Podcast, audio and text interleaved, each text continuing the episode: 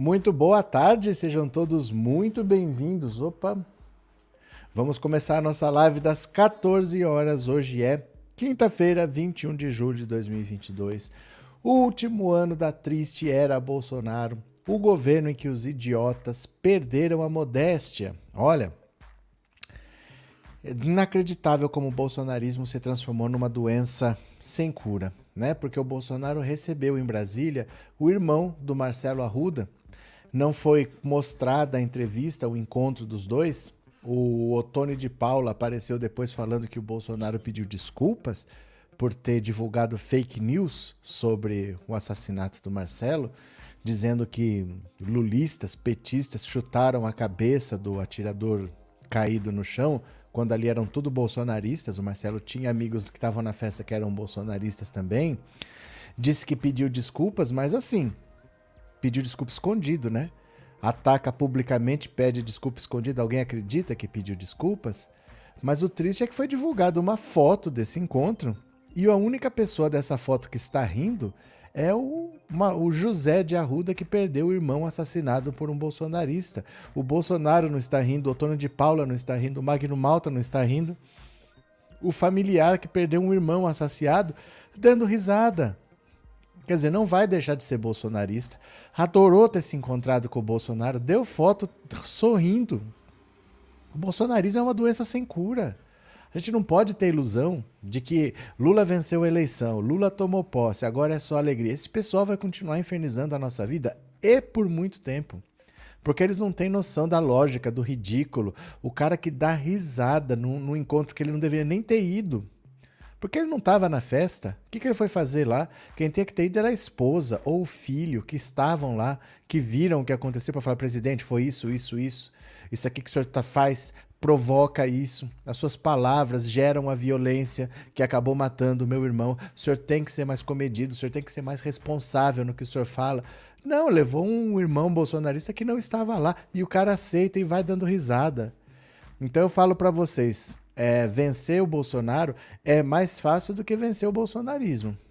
Porque essa gente não tem juízo, não tem respeito, ele não respeita a memória do irmão, foi lá, apertou a mão do Bolsonaro e tirou foto dando risada. Para mim, isso é uma das coisas mais assustadoras que eu já vi na vida. Deixa eu agradecer ao Marcos Manuel, que mandou um super sticker. Obrigado, viu, Marcão? Abraço para você, obrigado pelo superchat e obrigado por ser membro. Valeu. Vamos ler aqui as matérias, vamos conversar um pouquinho.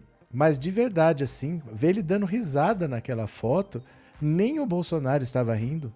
O, interess- o interessado nessa entrevista em receber era o Bolsonaro, ele que devia estar usando o cara de troféu, nem ele estava rindo e o, o irmão do assassinado estava rindo. É. Olha, nós estamos vivendo dias sombrios, viu? Eu vou compartilhar aqui com vocês, vamos ler a notícia? Bora, venham aqui comigo... É, pra mim é demais esse tipo de coisa. Bolsonaro recebe no Planalto irmão de petista assassinado em Foz do Iguaçu. Olha só. O presidente Jair Bolsonaro se reuniu no Palácio do Planalto na quarta com José de Arruda, irmão do guarda municipal e tesoureiro do P T. José chegou acompanhado do deputado federal Otoni de Paula, responsável pelo telefonema à família após o crime, e do governador do Paraná, Ratinho Júnior. A agenda durou mais de uma hora. José Arruda é apoiador do presidente e não esteve presente na festa de aniversário de Marcelo Arruda, onde ocorreu o assassinato. No último dia doze, Bolsonaro fez uma chamada de vídeo com dois irmãos de Marcelo, Luiz e José de Arruda. Já a viúva de Arruda, Pamela Suelen Silva, que não é apoiadora de Bolsonaro, não recebeu nenhum tipo de contato do governo. Aí fala aqui do crime... Não tem a foto nesta matéria, mas eu vou mostrar aqui a foto para vocês, que é a foto que está na capa do, do, da live, né? Deixa eu ver aqui, ó. Deixa eu quer ver? Vamos analisar juntos aqui, rapidinho. É, cadê? Aqui está. Deixa eu ampliar ela bem, bem grandinha aqui para vocês, ó. Para mim, isso aqui mostra o retrato do bolsonarismo. Dá uma olhada aqui. Opa, errei. É aqui, ó. Olha só. Nem o Bolsonaro está rindo, nem o Magno Malta está rindo, nem o Otoni de Paula está rindo. Quem está rindo é quem teve o irmão assassinado. Está feliz de estar onde está. Só está lá porque o irmão morreu. O irmão morreu por causa de discurso de ódio, por causa de política, que quem fomenta é uma pessoa só. É Bolsonaro que alimenta esse clima, que ele sabe que ele precisa desse clima. Sem esse clima, ele sabe que na eleição ele não vence, ele precisa atiçar as pessoas para que cometam atos de loucura que justifiquem qualquer medida que ele queira tomar. O cara tá dando risada. Ah lá, tá feliz que encontrou o presidente, abraçado com o Magno Malta aqui, ó, mãozinha no ombro. Como é que pode um negócio desse? De verdade, assim. Certas coisas são difíceis de entender, são mais difíceis ainda de explicar. Isso é o irmão de um, uma pessoa que foi assassinada na própria festa de aniversário. Tá feliz, é o único que tá dando risada. O que, que vocês acham? Vamos ver aqui. É, pra mim é... Tô meio que largando mão dos bolsonaristas. Pra mim é caso perdido, viu? Cadê? Maria Cristina, prestigiar a festa em comemoração ao aniversário do irmão ele não foi, mas se beneficiar dessa morte, tudo bem, nojento. Eu acho muito estranho de verdade, assim, pra mim é uma doença sem cura, viu? Isso é bolsominion, não tem empatia nem respeito. O próprio irmão, né, Cícero? O próprio irmão, sei lá. É... Caim dos tempos modernos, disse Luiz Pinheiro. Cadê? Não acredito que um irmão fazer isso, Deusmar. Você tem que acreditar que você está vendo. Infelizmente, essa é a realidade que tem na rua aí hoje. Do mesmo jeito que foi esse, pode ser um vizinho seu, pode ser um amigo seu, as pessoas estão assim, infelizmente, né? Essa é a família do demônio. Aí é que tá, Flor. Eu não concordo com isso. Vocês têm que achar, tem que parar de achar que o problema é uma pessoa, que o problema é uma família. É trinta por cento do Brasil. Vocês ainda não entenderam isso, não? Que isso é trinta por cento do Brasil e que isso não vai acabar? Isso tem na sua família. É porque, por sorte, foi na família dos outros que morreu alguém, não na sua, mas poderia ser alguém seu lá. Não descartem essa possibilidade, porque o bolsonarismo é uma doença. O bolsonarismo é uma doença. Pessoa que você não imagina vai tomar esse tipo de atitude. Não é uma coisa assim, ai, aquela família, ai, aquele irmão.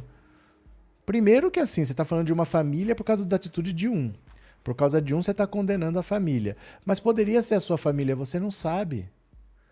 Isso está em todo lugar. É trinta por cento do Brasil que está assim. É assustador para mim, de verdade, né? Neide, boa tarde. Acho que eles estão muito loucos, sem caráter e sensibilidade. É assustador que isso aconteça, de verdade. Porque assim, é... eu sempre vi político que tinha um bando de seguidores. Sempre aconteceu, porque é uma posição de destaque, sempre vai ter gente bajulando. Mas o cara apoiava um político pelo que ele tinha feito. Então o Maluf, que sempre todo mundo falava, ele rouba, mas faz. Então a pessoa gostava de ver estrada, de ver viaduto, de ver praça, gostava de ver as obras. Admirava o Maluf pelo que ele fazia, falava rouba, mas faz. Todo político tinha alguma coisa que gerava admiração nas pessoas. O Bolsonaro é o único que eu vejo que ninguém admira. Eles não admiram o Bolsonaro. Eles falam assim, ah, mas ele não pode trabalhar porque o S T F não deixa.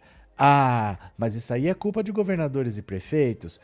Ah, mas isso daí é por causa da guerra da Ucrânia. Ah, mas a inflação é no mundo inteiro. Eles só têm pena do Bolsonaro. Eles só têm dó. Eles não admiram nada, eles não sabem falar o que, que o Bolsonaro fez. Fala uma obra do Bolsonaro. Ah, só de ter tirado o P T de lá já tá bom. Mas ele não tirou o P T de lá. Quando ele chegou lá, já não tava o P T. O P T já tinha saído em dois mil e dezesseis. Então a única coisa que eles sabem falar que o Bolsonaro fez, não foi o Bolsonaro que fez. E mesmo assim, eles são cegos atrás do Bolsonaro. É o governo em que os idiotas perderam a modéstia, isso é uma verdade. Todo mundo acha que tem que apoiar esse cara porque sabem que são pessoas que nunca puderam falar nada. Sempre foram pessoas desprezadas, pessoas assim que não têm conhecimento político, que não são acostumadas a se envolver com política. E no meio do bolsonarismo, eles podem falar qualquer besteira que ninguém tira sarro deles. Quando alguém de fora tira sarro, são eles que estão errados. Porque a imprensa está errada, porque a pesquisa está errada, porque o estudioso de Harvard está errado, está todo mundo errado. E no meio dele todo mundo fala a mesma coisa. Então o pessoal se agarra nesse lugar onde ele não é achincalhado, nesse lugar onde ele se sente alguém, ele dá uma opinião e todo mundo concorda. É sempre a mesma opinião, mas ele não tem outra mesmo. Ele nem sabe que existe outra. Então é gente que não vai abandonar o bolsonarismo, porque ali para ele está confortável. É o lugar onde ele pode ser idiota sem ser zoado. Gente, o governo do Bolsonaro de cima a baixo é um bando de gente idiota, pode ser ministro, pode ser secretário, pode ser gente do primeiro escalão, do segundo escalão, pode ser diretor de estatal, é um monte de gente incompetente, imbecil e bajuladora. Esse pessoal agarra no Bolsonaro de um jeito, porque sabe que, que em que governo, de que presidente, um Weintraub da vida seria ministro de Estado e da Educação, um cara que não sabe escrever, que escreve impressionante com C.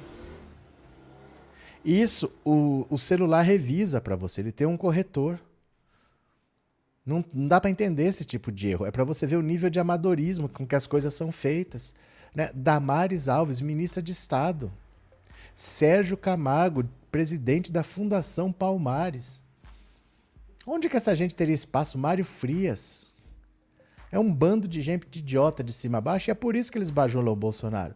Porque eles sabem que eles jamais teriam papel de relevância se não fosse num governo medíocre desse, num governo de imbecis. Então, se você tiver um na família, e você tem, porque todo mundo tem, é trinta por cento do Brasil apoiando o Bolsonaro, esse pessoal não vai deixar de ser assim. Eles gostaram de discutir política sem ser chamados de idiotas. E isso só acontece dentro do bolsonarismo, porque o bolsonarismo foi atrás de pessoas que sabidamente não se envolviam com política, porque só esses para acreditar nesse monte de mentiras. Então todo o processo de convencimento foi feito com pessoas que não entendiam de política. Porque se entendesse, não ia acreditar nessa conversa fiada do Bolsonaro de que todos vinte institutos de pesquisa são fraudados, e a urna eletrônica é fraudada, mesmo ele tendo vencido. Ah, mas a minha eleição foi fraudada. Quem que fala que a eleição que venceu foi fraudada? Só o Bolsonaro e só o bolsonarista para acreditar nessa conversa dele, né? Cadê? É, o Bozo só não pode comprar quem tem caráter e personalidade, pois o irmão do falecido é um Judá Iscariotes, Carlos Alexandre. O apoio de religiões cegam muitas pessoas, a igreja tem muito poder. Fátima, esse excesso de religiosidade, você vê nos comentários aqui, esse é um Caim, isso é um Judas, esse excesso de religiosidade está acabando com o Brasil. Porque basta aparecer alguém falando Deus acima de tudo, que o cara não exige nada dele, não exige plano de governo, não exige um plano para a saúde, não exige um plano para a educação. Ah, ele tem Deus no coração. Por que que aquele cara é mau? Porque falta Deus no coração. Essa história de ter Deus no coração é uma desculpa para quem não tem nada de concreto para apresentar. E é esse voto que está elegendo pessoas completamente vazias, descompromissadas, que está destruindo o Brasil desse jeito. As pessoas têm um excesso de religiosidade. A religiosidade tem a sua importância, tem o seu peso, para algumas pessoas, para outras não, mas é uma coisa pessoal. Não é uma coisa pública, não tem nada a ver com a vida pública. Você não deve levar isso em consideração. E as pessoas levam. Levam a sério demais. Vota num cara porque é pastor. Vota num cara porque é bispo. Vota porque é um profeta. Vota num cara porque acha que é o Messias, é o semideus. Isso está acabando com o Brasil. Essa história de eleger pessoa com discurso vazio, com o voto de religioso, é um voto que não exige nada. O cara fala duas, três palavras que ele já sabe o que que é. Já sabe o que o pessoal quer ouvir, o cara vai lá e vota. Isso não pode ser critério, né? Infelizmente, não pode ser critério, né? É, eu tomei horror à religião, disse a Márcia. Pois é. Meriva, você tem nome de carro? Você consegue afirmar que as urnas não são fraudulentas? Sim, consigo. Afirmei. Era isso que você queria? Tá afirmado.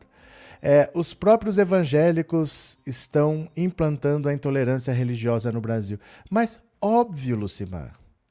É óbvio. Sabe o que que é isso? Você tem uma ilusão de que pessoas religiosas são pessoas tolerantes. Não são. Na história da humanidade, a maioria das guerras aconteceu por motivo religioso.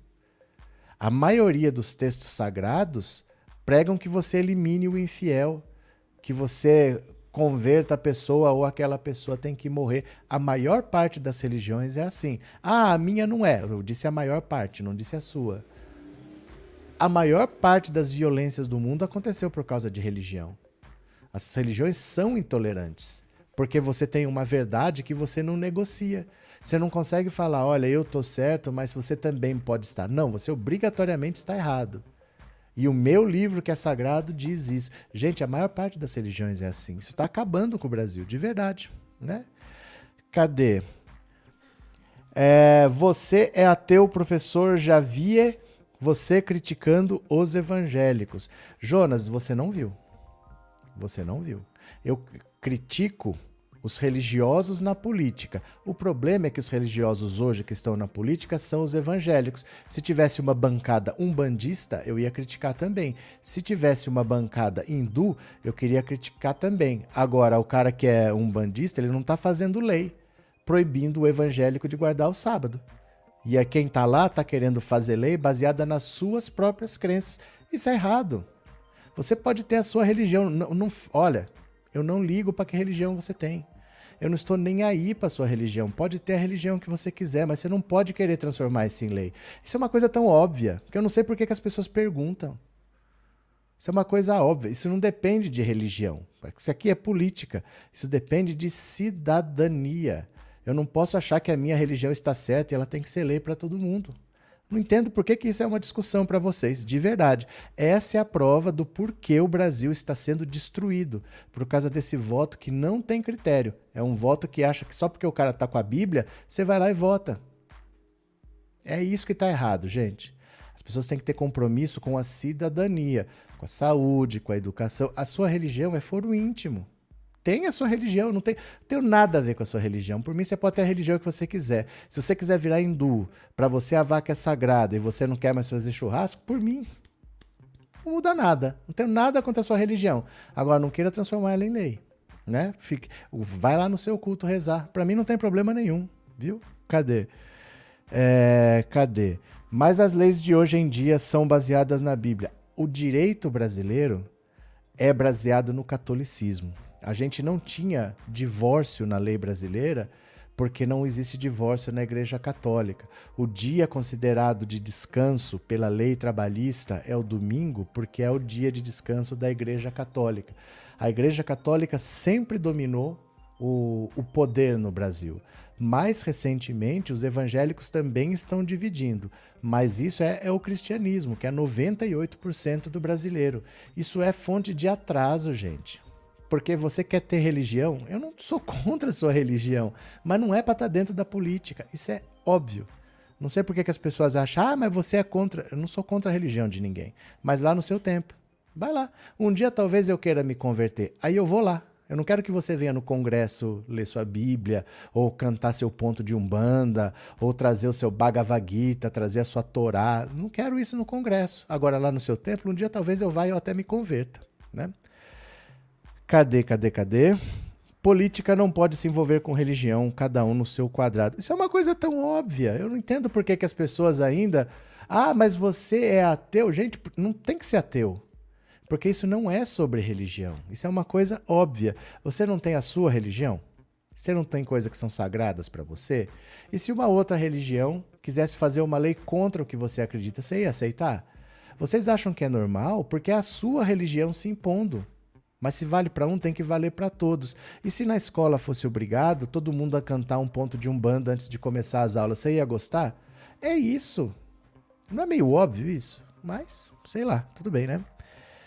Cadê? Olha o que a religião está fazendo com o M E C, parece pouco para alguns. Gente, é dinheiro da educação. É dinheiro da educação virando propina na mão de, de pastores picaretas. Que estão vendendo Bíblia com a foto do ministro pastor picareta. Um ministro pastor picareta que assumiu o ministério falando que a missão dele era espiritual. Que disse que famílias que têm algum homossexual são famílias desajustadas. E está respondendo por crime de homofobia. E não é normal isso, gente. Não é normal. Não é normal. Ah, mas a Bíblia diz, mas não me importa. Importa para você, não pode ser lei. E se o cara é judeu? E se o cara é muçulmano? Não importa o que diz o seu livro sagrado. É isso que as pessoas têm que entender. Não é tão difícil, vai? Não é tão difícil. Cadê? O problema é confundir religião e política. A Maria, a história da humanidade é assim. Normalmente quem tinha o poder religioso tinha o poder político. E era muito fácil manipular os dois. O Napoleão que dizia, né? O Napoleão dizia: eu não preciso de Deus para governar, eu preciso dos bispos. Isso explica muito. A maioria desse povo que põe a Bíblia embaixo do braço e sai por aí falando Deus acima de tudo, não sei o quê, não sei o quê, são pessoas que não estão nem aí porque Deus fala, se existe Deus, se não existe Deus. Eles querem o voto do fiel e mais nada. Eles estão lá vendendo Bíblia com a foto do ministro. Eles estão lá pedindo propina em barra de ouro. Eles estão lá querendo aprovar lei que perdoa a dívida de igreja. Gente, como é que igreja tem dívida? Não paga imposto. Tem município que não cobra I P T U, que não cobra água e luz. Normalmente até eles dão o terreno para construir o templo. E os caras ainda têm dívida. Não paga imposto, não paga nada. Os caras ainda têm dívida e o governo ainda perdoa. E a pessoa acha normal isso. Como é que isso é normal? Alguém que não tem custo nenhum, ele não entrega produto nenhum, eles recebem dinheiro, não dão nada em troca. Um dinheiro que é limpo. A maioria trabalha de graça. Se você é obreiro, diácono, né, tem esses nomes, trabalha tudo de graça. E ainda tem dívida. E o governo ainda perdoa a dívida. Como é, como é que você acha isso normal? Fala, fala sério, né? Cadê? Esse irmão do Marcelo é pior que o assassino, cruz credo. Eu não consigo entender o que ele foi fazer lá e tirar foto rindo. De verdade, assim, pra mim, é chocante essa atitude dele. Todo caso, né? Cadê? Cadê? trinta por cento do Brasil é de doentes fanáticos que não se curarão, Renato. O mais grave é isso. Não, eles não são doentes que daqui a pouco eles melhoram. Eles não vão se curar. Quando chega nesse grau, quando chega nesse grau de pessoa que teve um irmão assassinado, sabendo que foi porque o cara tava gritando aqui é Bolsonaro, por um discurso que o presidente estimula, e você vai lá dar risada apertando a mão do presidente? Pra mim não tem jeito não. Capeta de Manaus. Professor, religião pura ilusão, pura fantasia, ateísmo é ciência pura. Capeta de Manaus. Abraço, capeta de Manaus. Tem pastor que escondeu dólar dentro da Bíblia. Tem, tem. Do mesmo jeito que tem gente não religiosa que escondeu dinheiro no bumbum, dentro da cueca, tem pastor que escondeu dólar dentro da Bíblia. Não tem diferença. Não tem diferença. As religiões não fazem ninguém melhor. Muita gente boa vai para as religiões, mas elas já eram boas. A religião não faz ninguém ficar bom. A personalidade não muda, gente. A personalidade não muda, né? Cadê? Ai, ai, ai, ai, ai, ai. O crente gosta mesmo de dinheiro. O Giovanni Chutubaldi. Livre-arbítrio foi dado a cada um. Ninguém pode mudar a vida do seu semelhante. José Silvério. Minha religião é todos os dias agradecer a Deus em Jesus pela vida e saúde de toda a minha família. Eu gosto de ler a Bíblia, mas não frequento igrejas. Cícera. Pronto. Eles nunca acreditaram de coração em Deus. A frieza me impressiona. É assim, de verdade. É, eu não sei por que, que as pessoas se iludem com, tão facilmente com o discurso de político. Você tem que votar num político, independente do que ele fala. Esquece o que ele fala. Olha o que ele fez. Porque vocês acham normal, por exemplo, eu sou jogador de futebol. Aí eu falo pra todo mundo, cara, eu vou disputar a Copa do Mundo, eu vou fazer dois gols por jogo. Eu vou trazer esse caneco pro Brasil, sete jogos, sete vitórias, e eu vou marcar dois gols por jogo. É só me convocar. Você acha que eu devo ser convocado pelo que eu falo? Ou você vai olhar por que eu fiz e falar, cara, mas onde que você jogou bola? Se nem jogador é, você tá falando que você vai marcar dois gols por jogo. De onde você tirou isso? Ninguém faria isso com uma coisa desimportante para ser elegante, que é o futebol. É diversão. É entretenimento. Não muda a vida de ninguém. E ninguém acreditaria só no que a pessoa falou. Você ia olhar o que ela fez. Você contrataria uma diarista para limpar a sua casa porque ela disse que já limpou a casa do fulano, do fulano, do fulano, que é gente rica, gente importante, gente que tem casas gigantescas com equipe de limpeza. Você acreditaria no que a pessoa falou? Ou você ia pedir um currículo com as referências e ia ligar para saber se a pessoa realmente fez o que ela está dizendo que fez? A vida é assim, a gente não acredita no que as pessoas falam. A gente olha para o que a pessoa fez na prática, efetivamente. Mas não com político. Ah, mas ele disse que vai mudar, ele, ele não vai fazer a velha política, com ele acabou... Mas e daí que ele está falando? Olha o que ele fez, sempre foi um deputado do Centrão. Nunca apresentou um único projeto em sete mandatos em vinte e oito anos. Associado a milícias, a um grupo que se chama Escritório do Crime, do Adriano da Nóbrega. A irmã, a namorada, perdão, não é namorada, esposa e a mãe. A esposa e a mãe do Adriano da Nóbrega, assassino de aluguel, funcionários fantasmas do gabinete do Flávio. Ah, mas ele falou que tem Deus no coração. Mas daí que ele falou? Como é que as pessoas acreditam tão facilmente no que a pessoa fala? Porque em nenhuma área da vida humana você acredita pura e simplesmente no que a pessoa fala. Aí o banco te fala assim, olha, eu vou te dar, você põe aqui mil reais e eu vou te dar um milhão por mês. Mas nem se ele te der assinado você acredita. Mas político fala qualquer besteira e as pessoas acreditam. Por que que as pessoas fazem isso? É a vida dos seus filhos. Olha o que, que virou o M E C. Virou um balcão de negócio de propina. É o futuro do seu filho. Ah, mas é pastor. Não mexa com o ungido do Senhor. Mas dane-se. A gente não pode tratar dessa maneira assim sobre educação. Você está condenando uma pessoa a não ter a, a alfabetização correta, não ter a formação correta, não ser um profissional de qualidade, a ganhar pouco, a ter um filho que vai estudar mal, que não vai ter oportunidade. Você está condenando uma geração. Por que que as pessoas fazem isso? Acreditar no que o político fala que vai fazer. Ah, mas ele prometeu, ele enganou muita gente. Mas como assim enganou muita gente? Enganou quem quis, um cara que nunca fez nada. O cara nunca fez nada. E daí que ele falou? Por que que as pessoas acreditam? Aí a gente entende por que que tem gente que compra bilhete de loteria premiado.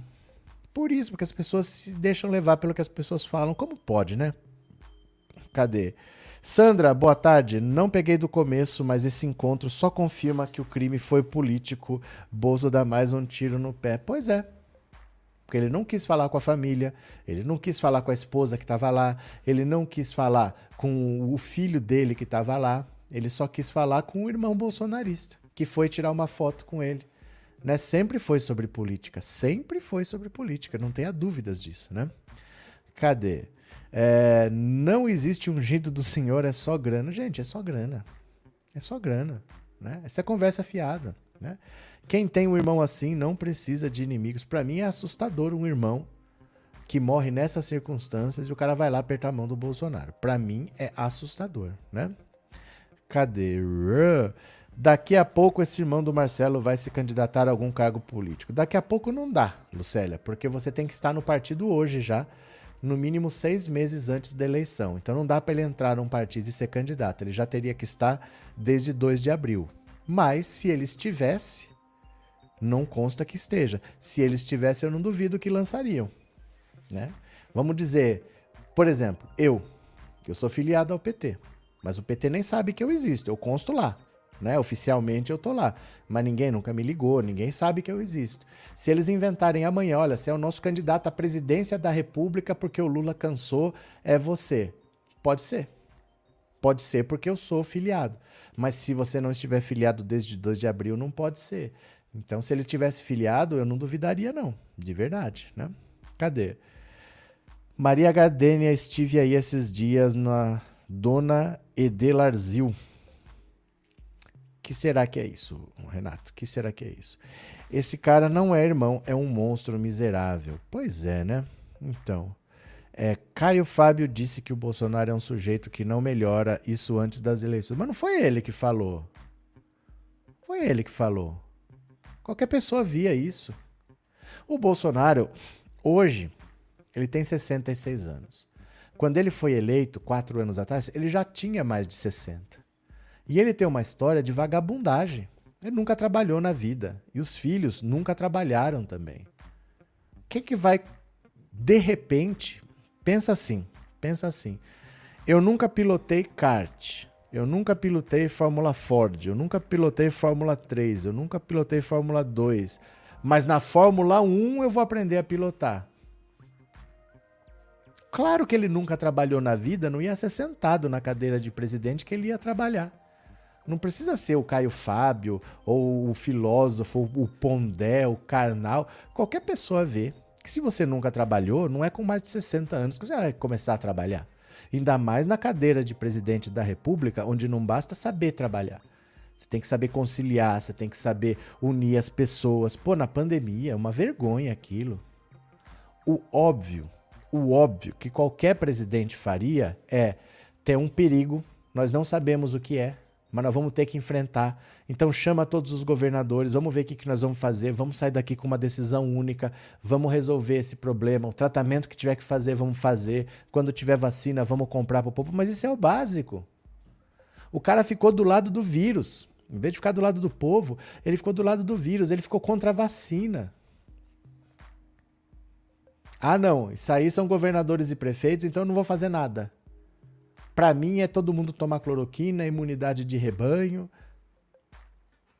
Sabe, assim, de verdade, assim, me admira alguém ainda ser bolsonarista, mas eu já me acostumei. Eu já me acostumei que não tem jeito, isso é uma doença sem cura, né?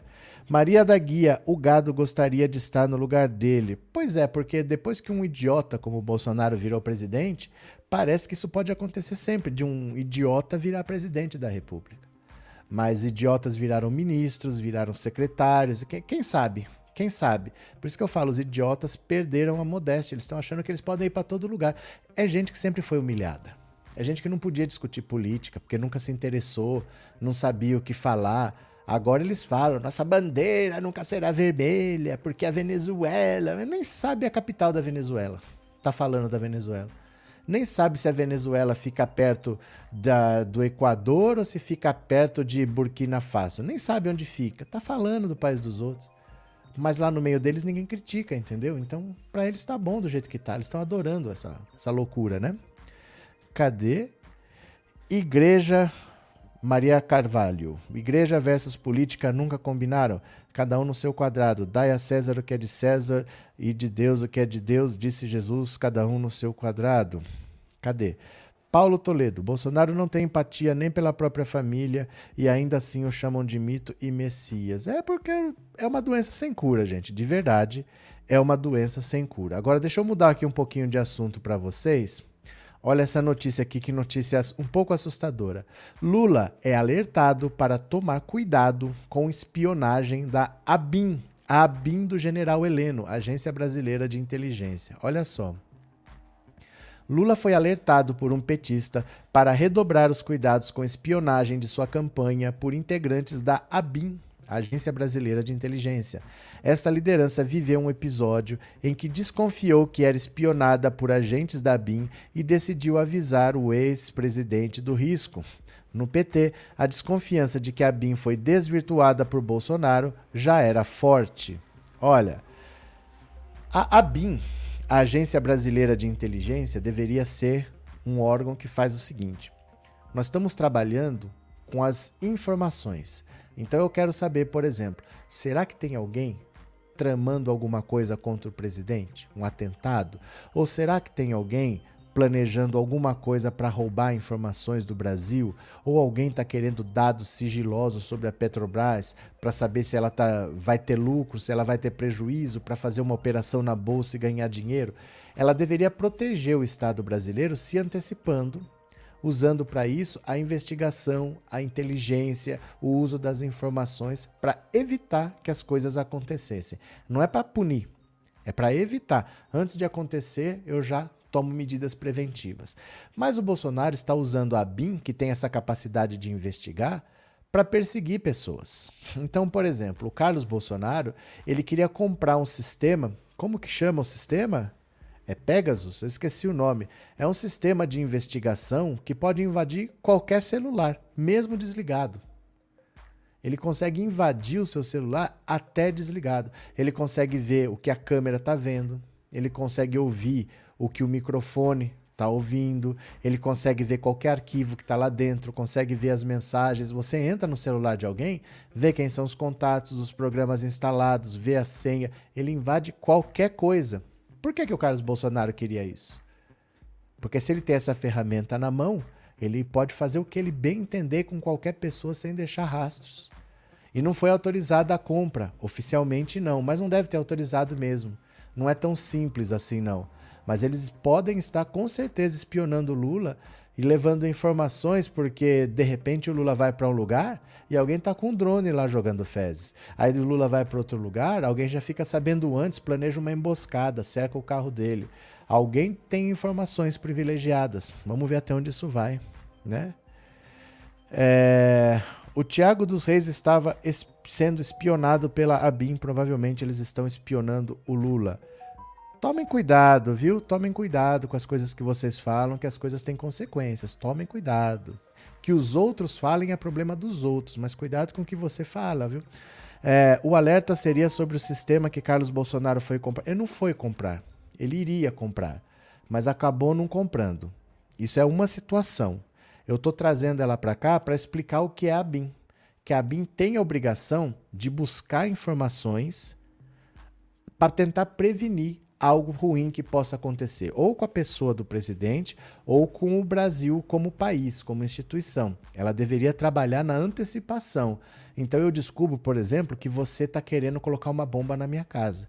Eu descubro que você está planejando invadir a minha casa. Antes de acontecer, eu já me antecipo. Só que ela pode estar sendo desvirtuada, já que ela tem essa capacidade de investigar, ela pode estar investigando não pessoas que podem estar cometendo crimes, mas adversários. Pessoas só que não estão do meu lado, elas não estão cometendo o crime, mas ela está sendo investigada porque interessa, né? Cadê? Tiririca seria melhor presidente que Bolsonaro, pelo menos na palhaçada dele teria mais graça. Olha, o Tiririca está no terceiro mandato também sem fazer rigorosamente nada. Tiririca está terminando o terceiro mandato sem fazer rigorosamente nada. Às vezes tem uma glamorização realmente no Brasil de pessoas que não fazem nada. A gente precisa estar atento com isso, porque é o terceiro mandato sem fazer rigorosamente nada, né? É Pegasus mesmo, né?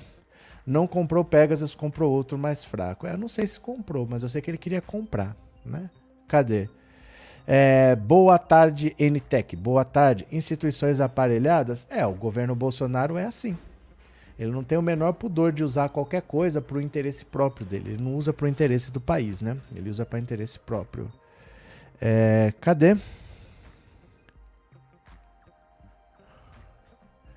É, Bozo vinte e dois na cadeia com a quadrilha. Espionar para chantagear qualquer um. Pois é, né? É, ninguém muda, não se iludam. Personalidade não muda. A pessoa é como é. Isso daí, ela pode até mudar as atitudes, mas a personalidade não muda, né? N T E C, eu acho que o Lula vencerá no segundo turno. É, a gente, é para isso que existe eleição, né? Se a gente soubesse antes, não precisava fazer eleição. Ah, a gente já sabe. Mas eu digo para você uma coisa, o Bolsonaro tem uma rejeição altíssima. Onde ele vai buscar esses votos? Porque com sessenta e dois por cento de pessoas que dizem conheço o Bolsonaro e não voto nele de jeito nenhum, como ele superará, por exemplo, os trinta e oito por cento? Me explica isso. De onde que ele vai tirar esses votos?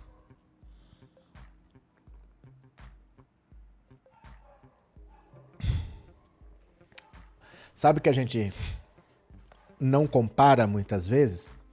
A gente acha, não, mas se ele for subindo... O Lula hoje tem mais de cinquenta por cento dos votos válidos.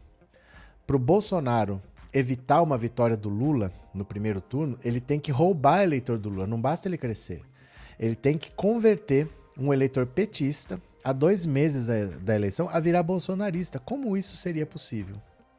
Pare e pensa bem, porque o Lula hoje já está quase virando um consenso de que vence no primeiro turno, e o efeito deve se acelerar conforme for chegando a eleição. O cirista vai começar a migrar, o pessoal vai começar a desistir. O Bolsonaro não tem de quem herdar. Ele tinha os votos para herdar do Sérgio Moro. O Sérgio Moro já desistiu e ele já herdou. Só por isso que ele saiu daquela faixa de vinte e cinco. O Sérgio Moro tinha oito, ele desistiu, o Bolsonaro pulou de vinte e cinco para trinta e um, trinta e dois, que é onde ele está. O Bolsonaro não teve ganho. O Bolsonaro teve herança de votos, ele herdou votos. Mas como é que ele vai ganhar votos até superar o Lula? Ele precisa roubar eleitor do Lula. Se ele pegar os votos disponíveis, não é suficiente. Como é que faz, né? Cadê? Maria Gardênia. Professor, eu sou a Gardênia. Eu mandei um abraço pro senhor daqui de Votuporanga e o Renato respondeu que esteve aqui. Beleza, abraço para você também. Abraço, Gardênia. Cadê? Enquanto eles usam o tempo de trabalho para investigar para investigação de pessoas boas, o povo brasileiro passa fome e vergonha nacional. É, olha, eu vou falar para você que cuidar do povo não é prioridade e nunca foi. Não é prioridade, nunca foi e nunca será. Nesse governo, enquanto esse governo estiver aí com o Paulo Guedes, com o Bolsonaro, eu não acho que eles vão cuidar do povo, né? É, boa tarde, Dourival. É, Bolsonaro quis tocar fogo no quartel, o que mais esperarmos dele? Roberto Alexandre, em Alagoas só voto no Lula e no Paulão, o resto é remoto. Valeu. Giovanni, Ana Maria, se você for bonita, igual tá foto, gamei. Giovanni, love is in the air. A doença do gado bolsonarista não tem cura, Lula presidente. Não tem cura. Não tem cura. Isso daí eu já desisti. O gado bolsonarista não tem cura, né? Deixa eu falar mais uma aqui, ó. Haddad. Haddad. P SOL. Estão sabendo da treta? Se não tiver, eu explico, mas dá uma olhada. Em reunião de chapa, Haddad se queixa de exigências feitas pelo P SOL. Pessoal que vai passear. Pessoal que vai passear, ó. O petista Fernando Haddad se queixou das exigências feitas pelo P SOL em uma reunião recente com aliados da chapa que disputará o governo de São Paulo. Haddad disse a dirigentes do P T e do P S B que não agiu errado com o P SOL em nenhum momento e que o acordo feito com o partido de esquerda não previa participação em cargo majoritário. O ex-presidente Lula negociou a retirada da candidatura de Guilherme Boulos ao governo estadual. Em troca, ofereceu o apoio do P T na campanha do líder do Movimento Sem Teto para a Prefeitura de São Paulo em dois mil e vinte e quatro. Na reunião, segundo relatos dos presentes, Haddad disse que teria feito o acordo de outra maneira, já que gostaria de opinar na eleição municipal em caso de vitória no pleito estadual. O petista ponderou, contudo, que respeitava os termos negociados por Lula. O P SOL ameaça não aderir à campanha de Haddad se não ficar com a vice e diz que poderá lançar um candidato ao Senado de forma independente, o que contraria os interesses do P T e do P S B. Os pessoalistas querem indicar Juliano Medeiros, presidente do partido, para uma das posições. O P T tem até cinco de agosto para definir o vice de Haddad. A direção estadual da sigla descarta ceder a vaga ao P SOL por entender que o partido de esquerda não agregaria nenhum voto para além dos que o petista já tem. O candidato ao Senado, apoiado por Haddad, será o MDBista Márcio França, que desistiu de concorrer ao governo de São Paulo. Então, olha o que, que o P SOL quer, gente. É uma... São umas coisas meio inexplicáveis aqui, ó. Cadê? Realmente, seu raciocínio é muito preciso. É, é matemática só, N T E C. É matemática só. O Bolsonaro, ele se travou, ele se fechou na extrema-direita e ele não conversa para fora dali. Fora dali ele tem uma rejeição muito grande. Como é que ele vai crescer, crescer, crescer, crescer, crescer e passar o Lula? Ele precisa roubar eleitor do Lula para crescer, porque ele não tem voto à disposição para isso. Então vamos ver, né? Veja atenção, presta atenção aqui. O P SOL não entendeu o que está acontecendo ainda, porque em dois mil e dois o Lula já deu a receita. O Lula comprou uma briga muito maior do que para colocar o Alckmin de vice. Quando o Lula trouxe o José Alencar, eu vou até mostrar aqui para vocês uma notícia da época. Dá uma olhada aqui, ó, quer ver? Ó. Deixa eu só achar a notícia aqui. Eu já deixo ela separada aqui. Ó, quer ver? Pera lá.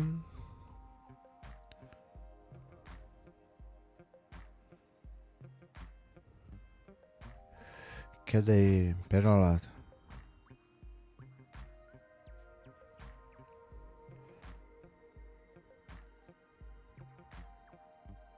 Onde que tá aqui? Que saco quando eu deixo guardado e eu perco a notícia. Mas pera ali que eu já acho, viu? Pera lá. Isso aqui é importante. Pra quem não, nunca viu, olha, aqui, aí, tá, tá guardado aqui mesmo, deixa eu ver se eu acho aqui onde é que tá.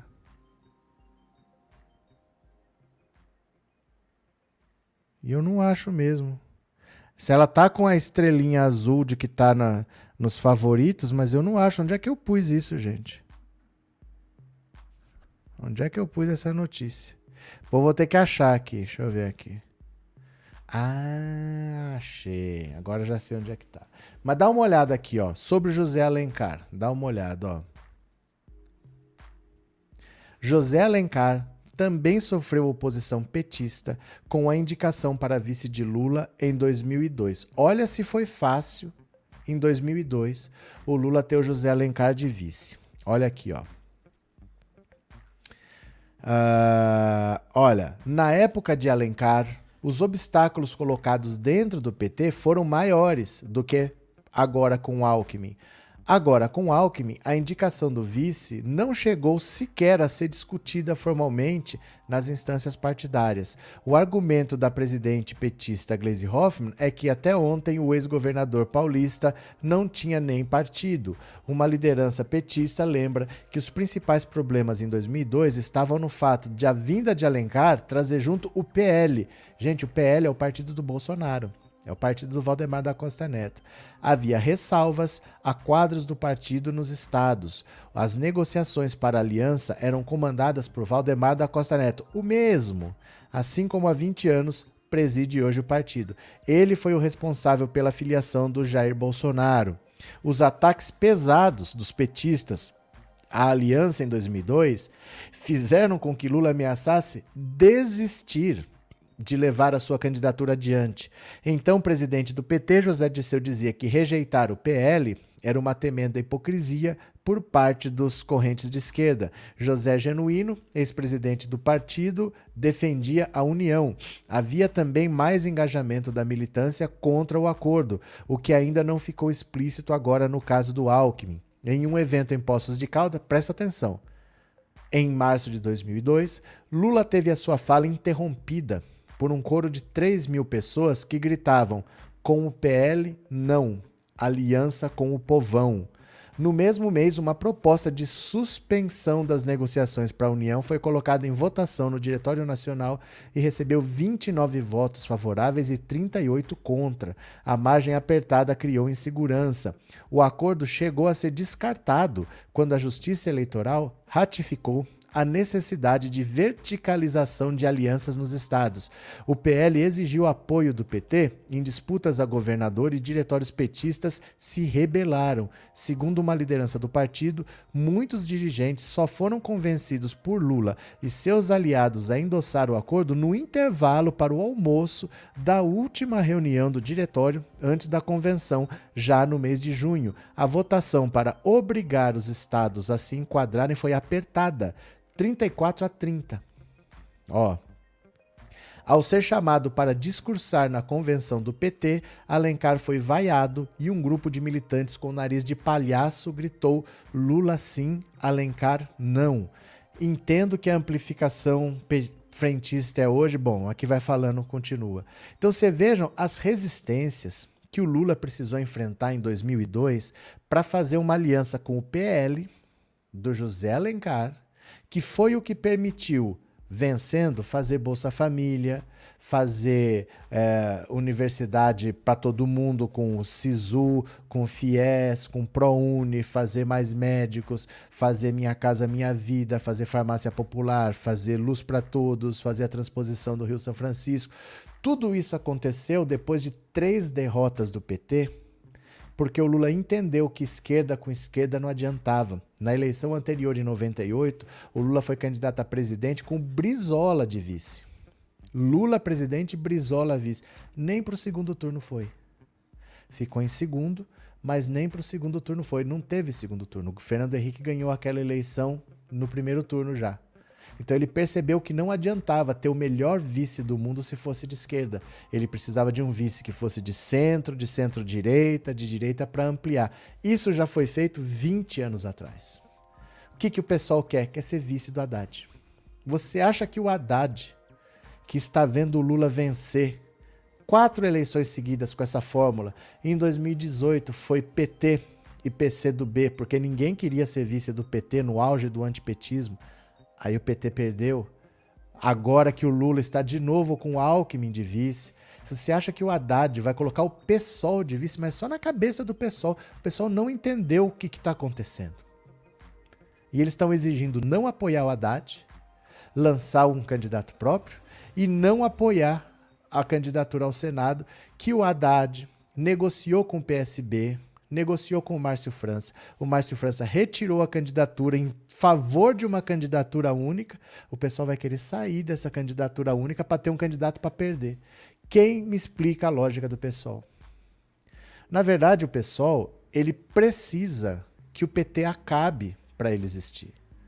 No fundo, eles pensam assim: enquanto o P T existir, o P T vai ser o maior. Qualquer voto que poderia ser meu vai ser do P T. Então o P SOL só vai ser um partido grande quando ele destruir o P T, porque eles não conseguem entender o básico do que é vencer uma eleição pela esquerda. Eles pensam muito nos próprios objetivos.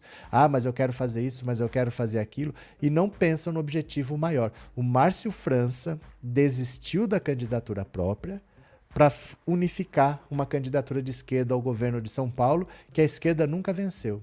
Agora vai o P SOL querer lançar candidato próprio para nada. Para nada. Né? A Luísa Erundina, quando o ano passado teve eleição para presidente da Câmara, onde tinha esse demônio desse Arthur Lira para ser eleito, a única opção era o Baleia Rossi, que era o candidato do M D B. O que, que o pessoal fez? Lançou uma candidatura própria. Lançou a Luísa Erundina para ter seis votos, para ter os votos só do próprio pessoal.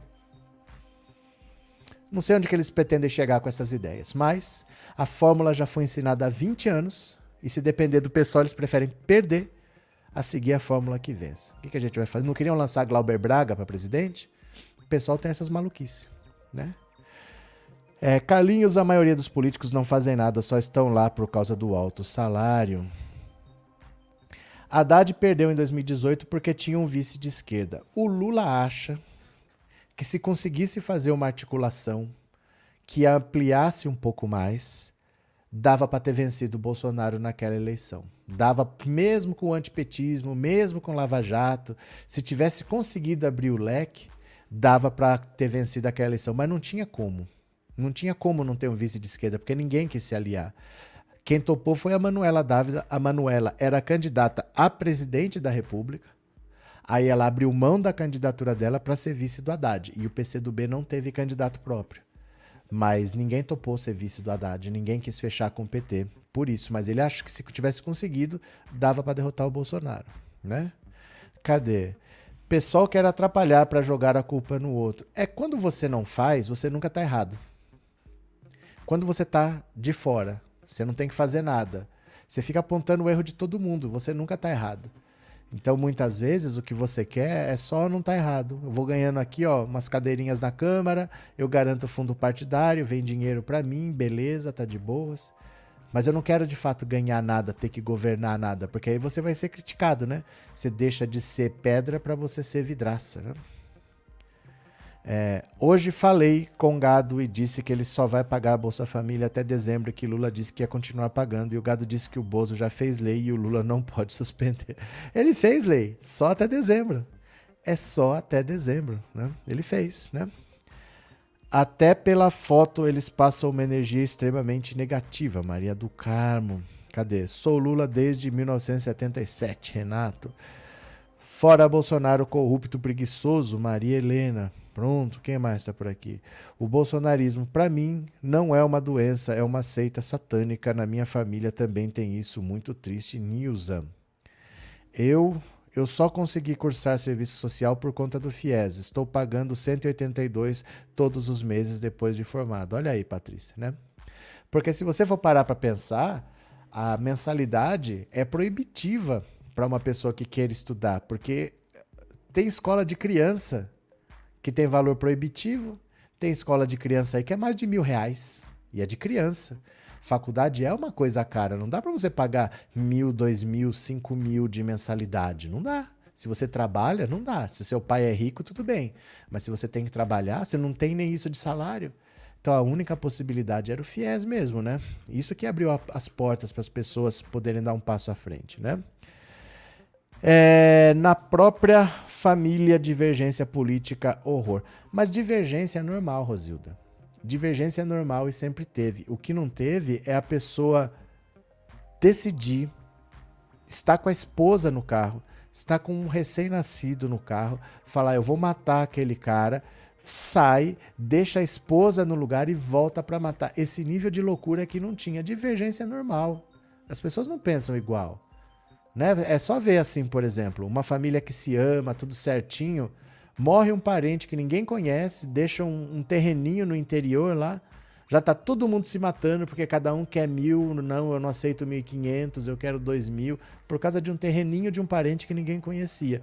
Divergência é normal, isso aí acontece na vida, não é todo mundo que pensa igual. Agora, partir para esse nível de um cara que quer assassinar o outro porque não gosta e ele é capaz de deixar a família em casa, mas vai cometer o crime sim, é isso que tem nas famílias de todo mundo agora.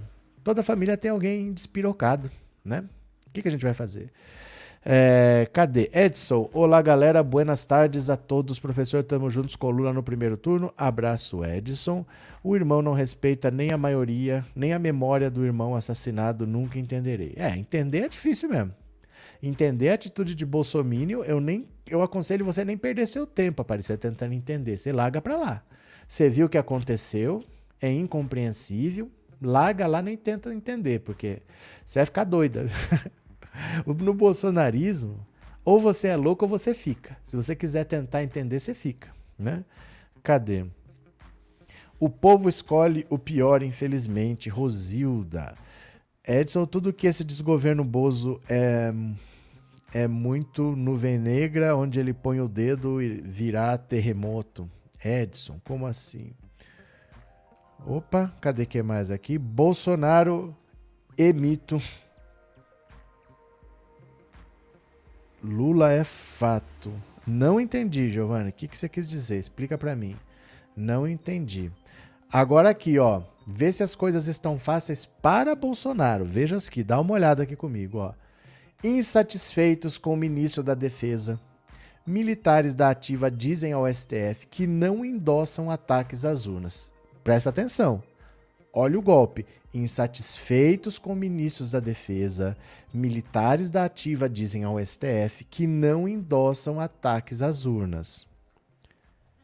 Insatisfeitos com o ministro da Defesa, Paulo Sérgio Nogueira, militares do alto comando do Exército entraram em contato com ministros do Supremo para informar que não endossam as tentativas de desacreditar as urnas eletrônicas. Ataques às urnas têm partido do presidente Bolsonaro e encontrado eco na postura de Nogueira à frente do ministério. O próprio Bolsonaro já disse que não tem provas, suas acusações já foram desmentidas, mas ele mantém a estratégia de tentar desacreditar as urnas e o sistema eleitoral.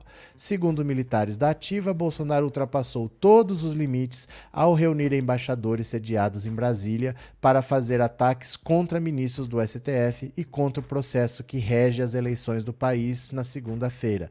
Na avaliação desses militares, o encontro serviu para desgastar ainda mais a imagem do Brasil no exterior. Presente à reunião com embaixadores, o ministro da Defesa Paulo Sérgio Nogueira hoje é visto por seus colegas da Ativa do Exército como mais um político do que como um militar. General de quatro estrelas, Nogueira era classificado dentro do Exército como um militar sensato, mas que acabou mudando de postura ao assumir o ministério. A decisão dos militares de mostrar que não estão alinhados ao discurso presidencial, no momento em que Bolsonaro subiu ainda mais o tom, foi bem recebida dentro do S T F e no T S E.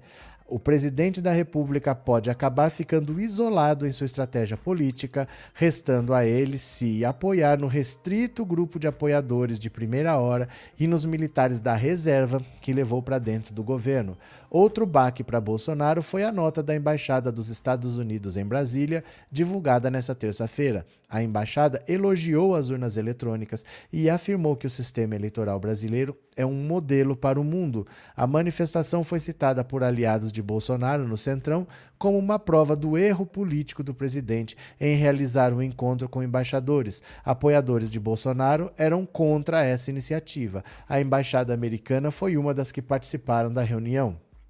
Segundo assessores, a repercussão do encontro foi muito negativa, não só no mundo político, mas também nas redes sociais, um terreno em que Bolsonaro tem forte atuação.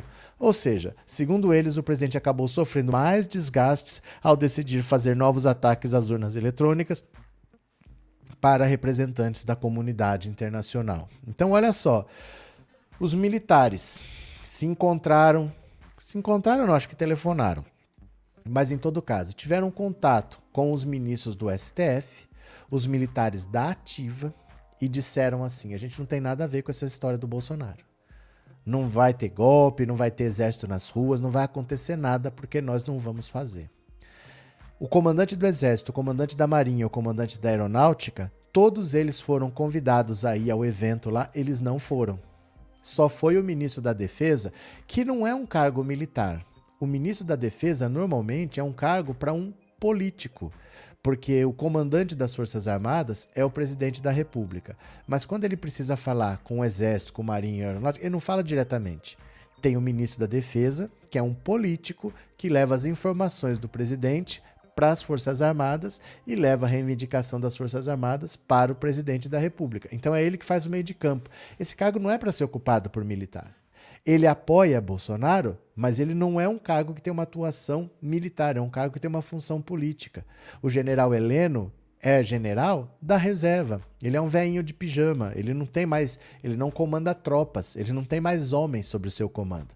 Então o Bolsonaro não tem, acreditando no projeto dele, ninguém que de fato comande tropas. Ele não vai ter apoio para nenhuma tentativa de golpe, que é o que eu falo há mais de quatro anos, desde que o Bolsonaro disse que ia ser candidato, o cara que sempre falou de ditadura, o cara que sempre falou que no Brasil tinha que ter um golpe militar, que ele é a favor de A I cinco. Fala, gente, esquece. Eu achava que ele não venceria quando ele começou a campanha. Quando tiver debate, ele vai derreter. É só ter um debate que ele vai mal, ele vai derreter. Só que teve a facada e ele não foi para debate, né?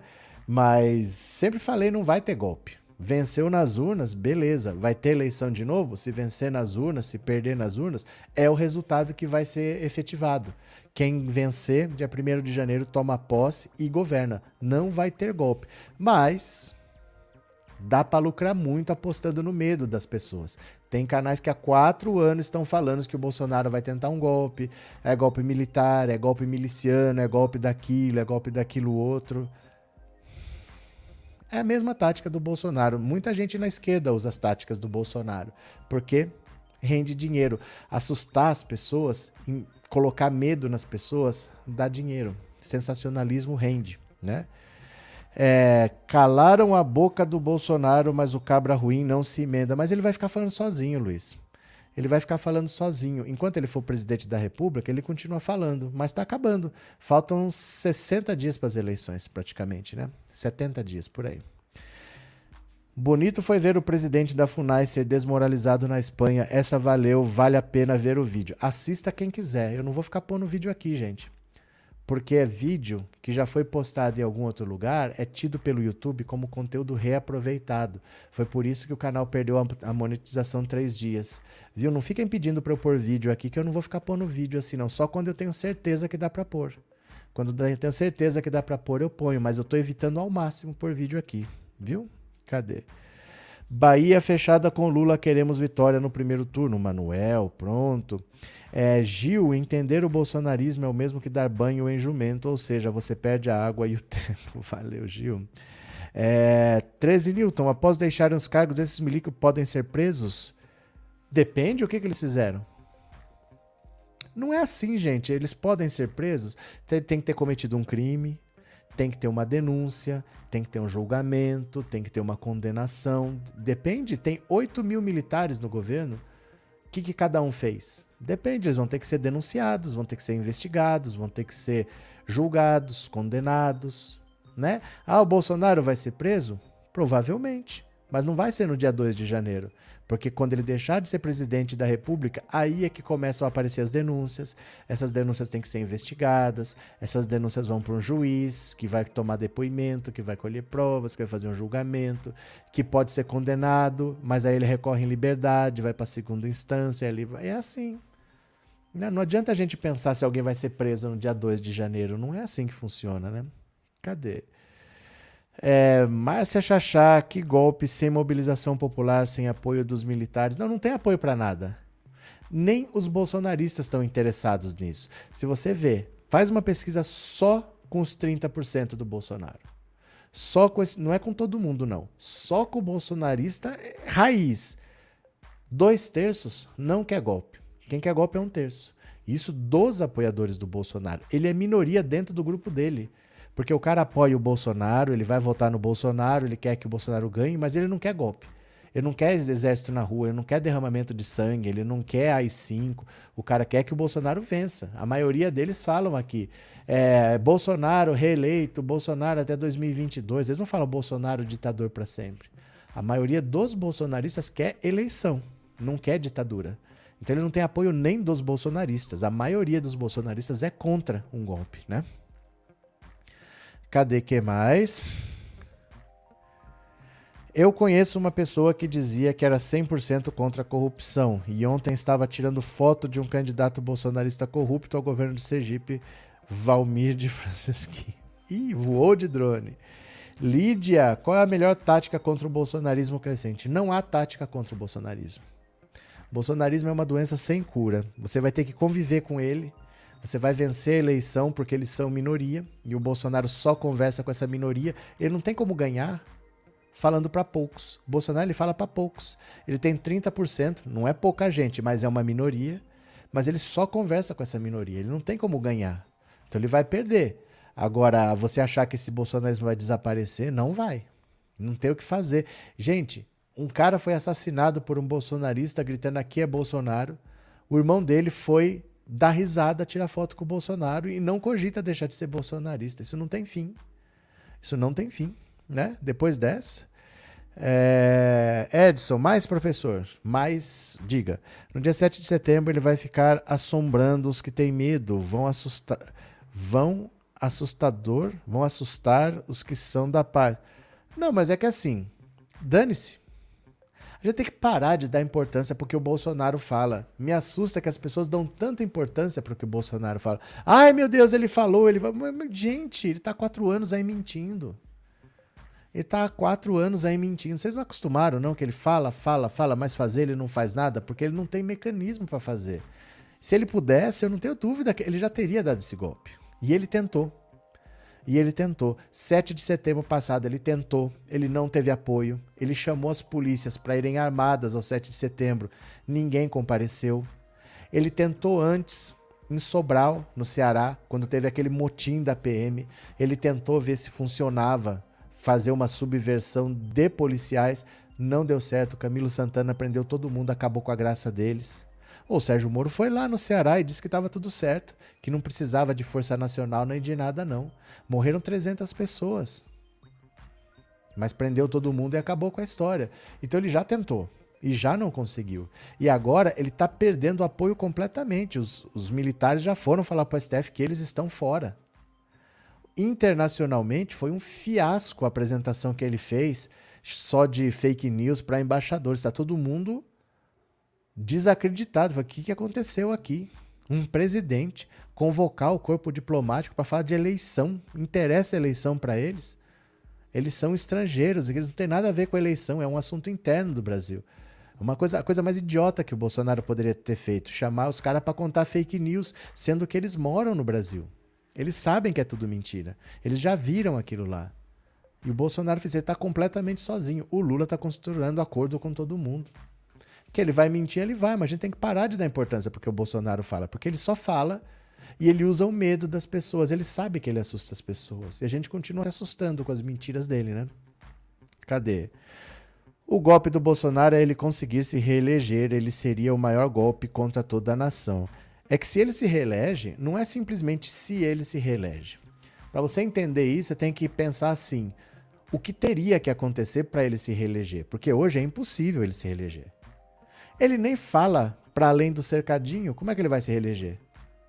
Se ele pelo menos falasse com todo mundo, ele poderia convencer algumas pessoas, mas ele só fala para esse grupo aqui, ó. Imagina você estar tá quinze pontos atrás do Lula, não é qualquer candidato, você está quinze pontos atrás do Lula. Aí um mês antes da eleição, o que, que teria que acontecer para ele crescer, passar o Lula e vencer a eleição?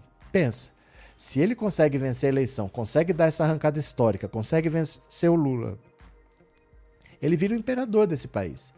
Porque fazendo tudo o que ele fez, ele ainda conseguiu uma virada e conseguiu vencer o Lula, ele não sai mais de lá. Aí ele vai indicar quem ele quiser para a P G R, para ser presidente da Câmara, para ser ministro do S T F, aí ele vai aparelhar tudo. Então pensa, o que, que teria que acontecer para o Bolsonaro vencer uma eleição hoje, tendo feito tudo o que ele fez e não tendo feito tudo o que ele não fez? Pensa bem. Seria a maior tragédia o Bolsonaro, depois disso tudo, ainda conseguir ter uma virada histórica, vencer o Lula e ganhar outro mandato. Porque ele venceu uma eleição em que o líder das pesquisas foi preso. Foi tirado da eleição. Né? Se ele derrotar o Lula nas urnas, o que teria que acontecer para o Brasil, em maioria, achar que esse governo merece mais quatro anos de governo? Seria a perpetuação, ele ia virar imperador do Brasil, né? Cadê? Otávio, boa tarde, amigos. Estou aqui, Bolsonaro não ganha nem pra gari, não estou falando mal da profissão de gari, tenho todo o respeito pela profissão. Abraço, Otávio. Cadê? Justamente a facada, essa facada foi mandada, foi fabricada por eles mesmos, Maria Gardênia. Escrevam aí, dia sete de setembro de dois mil e vinte e três, Bolsonaro vai dar um golpe fatal no seu próprio pescoço, disse o Rafael. Cadê, quem mais? Luiz Oliveira, boa tarde a todos, Bolsonaro não precisa de adversário, é só ele olhar no espelho, Bozo nunca mais. Pronto, Márcia, o responsável pelo Instituto Vox Populi estava hoje no jornal Metrópolis aqui de Salvador, colocando o triunfo de Lusa quase como óbvio, provavelmente, no primeiro turno. Ah, eu tô falando isso desde o ano passado. É uma questão matemática. Dificilmente nós vamos ter eleição para presidente com segundo turno. Dificilmente, porque o dinheiro que o partido tem, ele pode decidir. Eu vou gastar dinheiro numa campanha presidencial? O cara tá com dez por cento. Eu vou gastar dinheiro naquilo ali? O cara que tá com dez por cento, ele vai para onde? Ele não vai para lugar nenhum. O dinheiro que eu gastar ali é dinheiro jogado fora, porque esse mesmo dinheiro eu posso gastar para eleger deputado. Então, quem tem candidaturas intermediárias vai desistir. Só, só vai ter um ou dois candidatos com chance que vão até o final, o resto não vai gastar dinheiro em campanhas que não vão para lugar nenhum. Então, a tendência vai ser sempre alguém ganhar no primeiro turno. Quem que tá na frente? Fulano. Ih, não vou gastar dinheiro então não, vou gastar dinheiro aqui. Porque o dinheiro gasto ali, não pode gastar aqui. O que, que aconteceu com o Dória? Desistiu. O que aconteceu com o Eduardo Leite? Desistiu. As pessoas vão desistindo porque são candidaturas que não vão para lugar nenhum. A Simone Tebet não desistiu porque ela é mulher. O M D B tem a cota feminina para gastar, que é dinheiro que os homens não vão poder usar mesmo. Então ela tá indo na cota feminina, tudo bem. Mas ninguém tá gastando dinheiro com isso. O, o União Brasil, que é o maior partido, por que que eles lançaram o Luciano Bivar para presidente? Exatamente porque eles não querem ganhar dinheiro. Se fosse uma candidatura para ganhar, eles teriam que gastar dinheiro. Bota o cara lá só para dizer que lançou. Não vamos gastar dinheiro nessa campanha, vamos jogar todo o dinheiro para eleger deputado, que quanto mais deputado, mais dinheiro eu tenho para a próxima eleição. Então é uma tendência que, os, que o, as eleições presidenciais sejam decididas no primeiro turno. Porque se você não tiver chance de ganhar, você não vai gastar dinheiro com aquilo. Só o P D T que está torrando dinheiro à toa. O partido vai sofrer com isso. O P D T vai encolher. Ele está gastando dinheiro na campanha do Ciro, que não vai ter retorno nenhum, e tem candidatos ali que são viáveis, que vão receber pouco dinheiro. Né? Cadê? Otávio, ufa, nós brasileiros não aguentamos mais esse presidente, é Lula no primeiro turno. Pronto. Gabriel, se o Bolsonaro se reeleger, ele vai virar o ditador do nosso país e todos nós seríamos perseguidos. Com certeza, né? Andressa, que notícia mais linda. Valeu. Lampião era valentão e perdeu a cabeça, Giovanni. Cadê, Anselmo? Sou fundador do P D T de Conceição de Macabu e fechado com Lula no primeiro turno. Pois é, então. O Ciro nem tem nada a ver com o P D T, né? O P D T do Leonel Brizola, do trabalhismo. O Ciro chegou no P D T em dois mil e quinze, o Brizola faleceu em dois mil e quatro. Eles nunca conviveram no meio partido, ele não é herdeiro do brizolismo. Eu sei lá o que, que o P D T quer com o Brizola, com, com o Ciro Gomes. Porque é dinheiro jogado pela janela, não tem como. O Ciro Gomes está com uma estratégia completamente errada. O Ciro Gomes, ele achou que ele ia ser o líder da esquerda.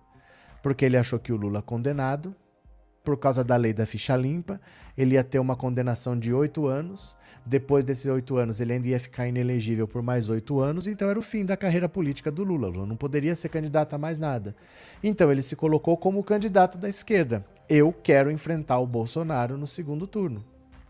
Em março de dois mil e vinte e um, o Fachin anula tudo que o Sérgio Moro fez, e isso devolve os direitos políticos para o Lula. Aí acabou a estratégia dele. Aí ele não tinha mais o que fazer, porque ele se colocou como o líder da esquerda que vai vencer o Bolsonaro. E o Lula recuperou os direitos políticos, tchuf, foi todo mundo pro Lula. A partir dali, a candidatura dele ficou inviável. E aí o que, que ele faz? Começa a atacar o Lula. Piorou. Porque agora ele, além de não ter os votos da direita, que já não teria, ele também não tem os votos da esquerda, que pegou o ranço dele. Então, o que a gente vai fazer, né? Mas ó, não dá pra competir. Não dá. É difícil um político que tenha tamanho pra competir com... com o Lula.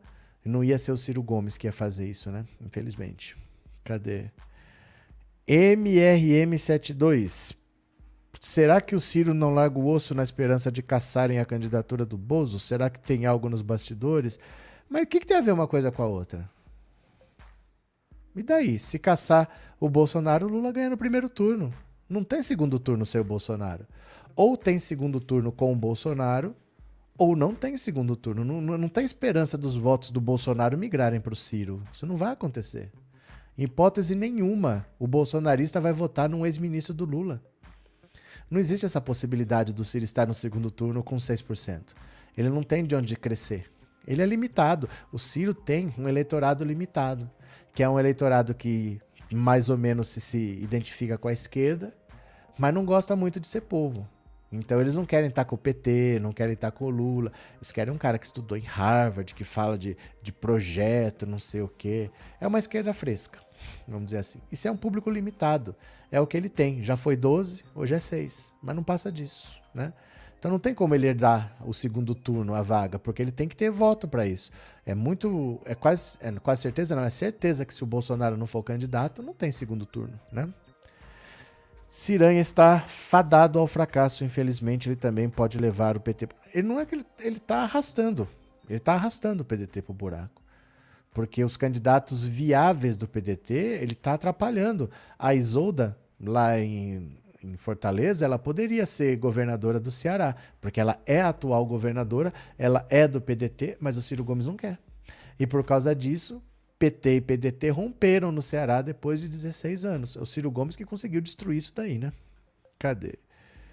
Boa tarde. O Ciro é um Collor de Mello e Bolsonaro pode ver o des... pode ver o discurso dele. Entendi, Eldomiro, entendi. Faz sentido. Reinaldo, já pensou que o Ciro imaginou que pode ter sido fiel ao Lula? Lula deveria ter reconhecido sua fidelidade para escolhê-lo como sucessor. É que não existe o deveria. Não existe o deveria. Pensa bem, o Ciro, ele acha que ele é um grande estadista. Ele acha isso. Quando o príncipe Felipe morreu na Inglaterra, ele mandou uma carta para a rainha. O Ciro Gomes, o cara que foi governador do Ceará trinta e dois anos atrás. E depois disso não ganhou mais a eleição. Então por que que o Lula tem que ser fiel ao Ciro Gomes? Ele foi ministro, é obrigação dele. É obrigação, eu tô te chamando para trabalhar aqui, ele não foi fiel. Ele estava trabalhando no ministério, era obrigação dele. Saiu de lá tacando pedra. O que, que o Lula deveria fazer? Ah, você foi meu ministro, então você agora vai ser meu candidato. Mas ele optou pela Dilma. A Dilma também foi ministra, também foi fiel. Por que, que o Lula tá errado? Depois ele optou pelo Haddad, que também foi ministro, também foi fiel. O Ciro é melhor do que eles em quê? O Ciro nem do P T é, por que, que o, o Ciro seria prioridade para o Lula? Pensa como Lula, não pensa como Ciro. Pensa como Lula, você teve ministros, você teve o Haddad de ministro, você teve a Dilma como ministra. Por que, que ele deveria dar vaga para o Ciro do P D T? Né? Não, não tem sentido. De onde você olhar, não tem sentido a escolha do Ciro. O Ciro que não entende isso e fica nesse ressentimento, né? A Cilenga, falam ainda que ele, Lula, é ladrão, sinto vergonha. Mas acostuma, viu? Acostuma, porque isso daí não vai mudar. Isso é assim desde os anos setenta, que o Lula é vagabundo, que o Lula é grevista, que não gosta de trabalhar, quer viver do sindicato. Vai ter que acostumar, né? Uh, cadê? Esse irmão do Marcelo tem mesmo cara de minion. Márcia Chachá. Como faço para denunciar canal no YouTube? Já tentei e não consegui. Joel, sempre, qualquer lugar que você entrar tem três pontinhos, você vai lá e denuncia. Fica à vontade. É, o P D T deve estar recebendo algo do orçamento secreto. Você acha que o Ciro Gomes é, é um vendido? Você acha que ele não é doido, não? Você acha que ele não faria isso por ódio? Você acha mesmo que você precisaria comprar isso que ele faz? Ele não faria isso? Você acha mesmo que ele é gente boa? Eu não sei por que tanta gente acha que o Ciro Gomes é um cara gente boa. Que pra ele falar isso ele deve estar vendido. Gente, vamos encarar a verdade. O Ciro Gomes é essa coisa que você tá vendo aí. Ele é essa metralhadora cheia de mágoas. O Ciro Gomes não é um grande político. Ele não entende de política. O que, que a gente vai fazer, né? É, professora, diga... Professoras e professores de Camaçari, Bahia, cujo prefeito é do D E M, o tal Elinaldo, desde fevereiro enrola no reajuste da categoria, por isso estão em greve em município milionário fora D E M. Valeu. É, Adriano e Lourdes, boa tarde. Ciro Gomes é um tresloucado arrogante. É, o Ciro é essa, essa coisa aí, gente. Não adianta nem perder tempo. Ah, mas será que ele não aceita ir para o ministério do Lula? Não, não aceita. Ciro Gomes ele traçou um caminho de ressentimento, porque ele achava que em dois mil e dez o candidato tinha que ser ele, já que o Lula escolheu um ministro, tinha que ser ele, porque ele é o melhor dos ministros. Mas ele escolheu a Dilma, que era do partido dele. Em dois mil e dezoito, ele escolheu o Haddad, que era do partido dele. O que, que o Ciro Gomes esperava?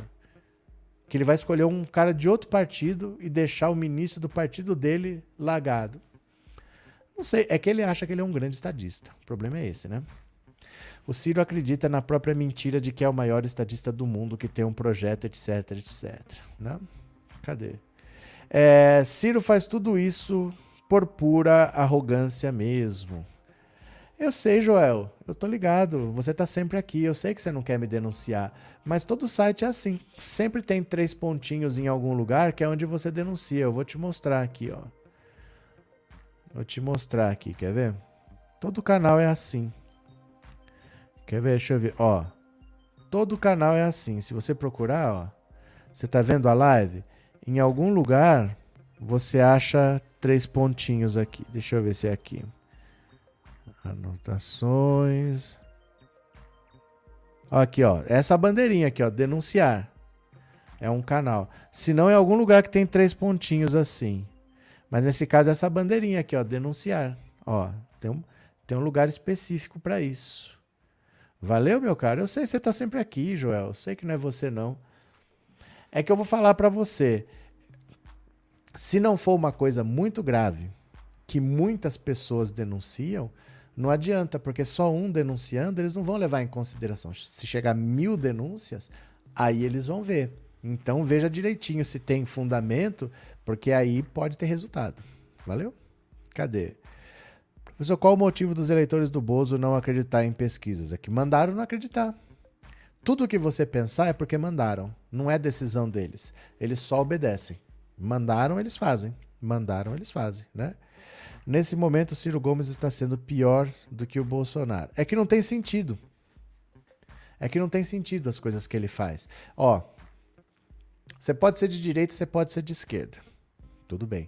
Mas na eleição é mais simples do que isso. Porque na eleição existe um candidato, um só, que é o candidato do governo.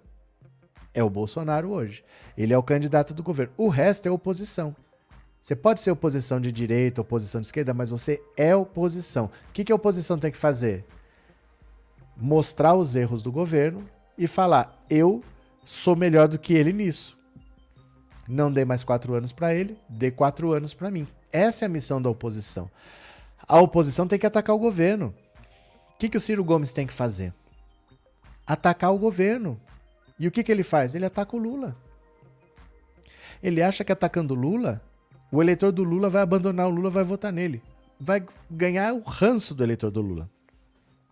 Porque ele não ganha o eleitor do Bolsonaro, porque se você é governo, você vai votar no Bolsonaro, e não ganha o eleitor do P T, por isso que ele não cresce. Ele não pode usar como estratégia atacar o Lula se ele é oposição. Se ele é oposição, ele tem que atacar o governo, seja de esquerda ou de direita. Ele fica o tempo todo atacando o Lula. Não tem lógica isso que ele faz, não tem lógica. Em todo caso, cada um sabe o que faz, né? Reinaldo, Ciro estava, ou ao menos demonstrava estar ao lado de Lula até o advento da prisão do petista. Passou a demonstrar ódio ao Lula a partir do momento em que Lula escolheu o Haddad. Mas é problema dele. Ele que se resolva com o ódio dele. Agora, o que ele não pode é achar que as pessoas têm que fazer o que ele acha que está certo. Problema dele, ele que se vire com o ódio dele. Ninguém tem nada que se preocupar, mas o que, que a gente faz pro Ciro não ter mais ódio? É problema dele. Ele vai dormir na cama com esse ódio dele, não tem problema. Ninguém tá nem aí pro Ciro Gomes. De verdade, se ele quiser ter ódio, pode ter. Gente, Ciro Gomes, passado, já foi, né? Vai fazer o quê se ele quer ficar com ódio, né? Paulo Araújo, alguém acredita que algum deputado federal, estadual, senador do P D T vai pedir o voto para o Ciro Gomes? Alguém acredita nisso? Não é nem esse o caso. O problema não é pedir voto para o Ciro Gomes. O problema é de quem ele recebe apoio. Porque o candidato a deputado, ele tem chance de se eleger. O P D T costuma ter uma bancada ali de vinte e cinco, trinta deputados, mas ele pode subir no pacote do... no pacote, ó, ele pode subir no palanque do Ciro Gomes para seis por cento, ou ele pode subir no palanque do Lula, que pode, de repente, ser eleito no primeiro turno. Você acha que ele quer subir no palanque do Ciro Gomes com seis por cento? A questão do deputado hoje não é ter que pedir voto para o Ciro, ou pedir voto para o Lula, é receber apoio. Ele quer fazer santinho com a foto do Ciro ou com a foto do Lula? Você está no Nordeste, você está na Bahia, está sessenta e dois a dezessete, uma lavada para o Lula. Você quer um santinho com a foto do Ciro Gomes? Para eles não interessa ter o apoio, não é quem ele vai apoiar, é por quem ele vai ser apoiado. Não faz sentido, você entendeu? Para quem é do partido, por que que eu quero subir? Vou até fazer uma coisa mais gritante para você entender.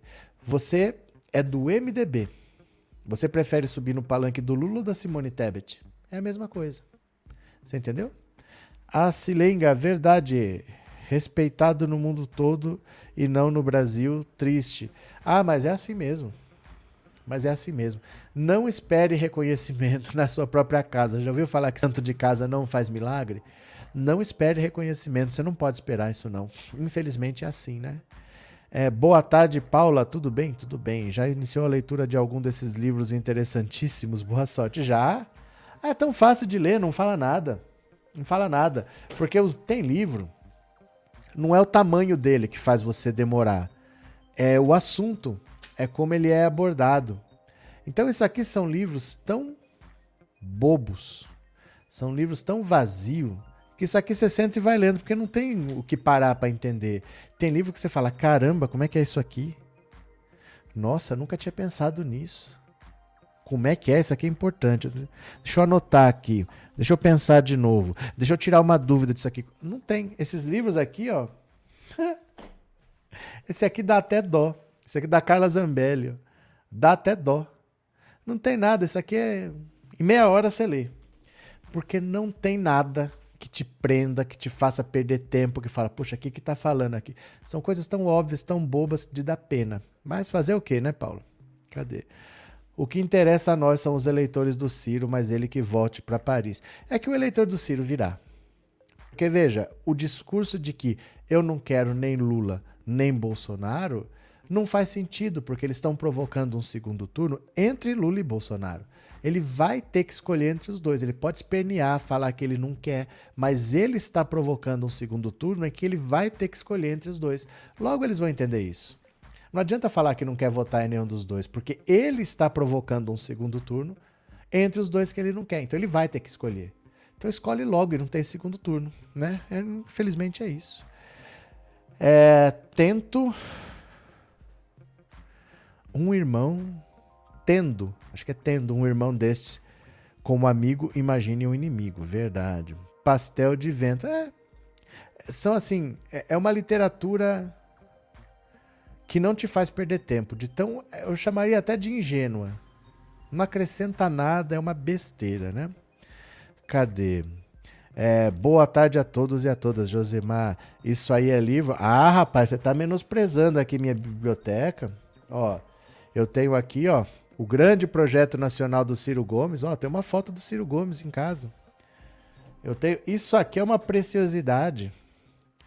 Deltan Dalhagnol, A Luta contra a Corrupção. Sabe quem que tem esse livro? Eu tenho esse livro, mas você sabe quem que tem esse livro? Eu vou te mostrar aqui, ó. É, pera lá. Vou te mostrar o livro que eu tenho.